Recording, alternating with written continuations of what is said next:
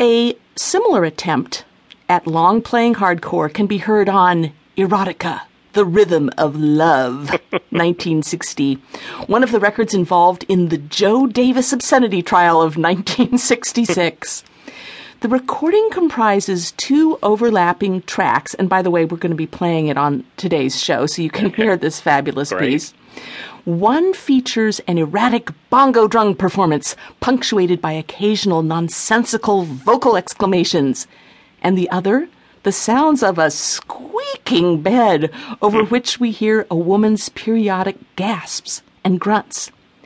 As with previous films, the effect is more disconcerting than erotic. In fact, the legal discussion surrounding this LP reveals considerable ambiguity about whether the record was obscene at all.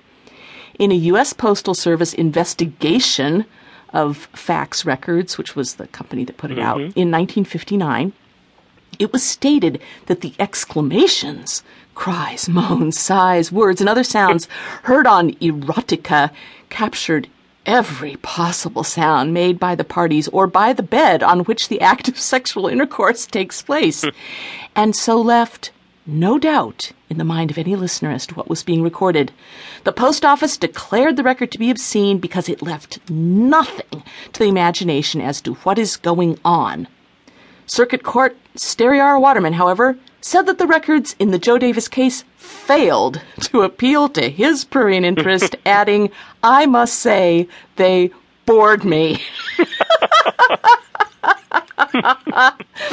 oh my God. Well, we're going to listen to a little sample, and the part that gets to me is the squeaky bed. I mean, I, you really just can't find those beds that squeak that much anymore.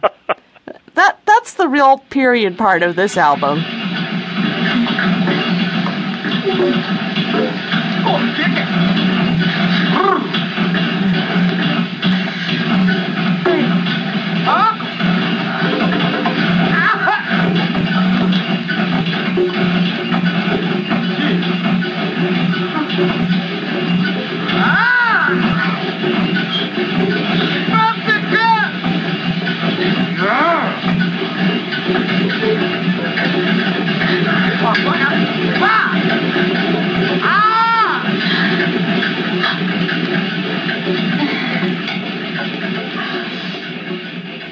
You know, Jacob Smith has done a lot of, of great work on sort of audio erotica, which is something that's kind of forgotten. It's lost in the shuffle when we think about movies, we think about publishing, and and so on.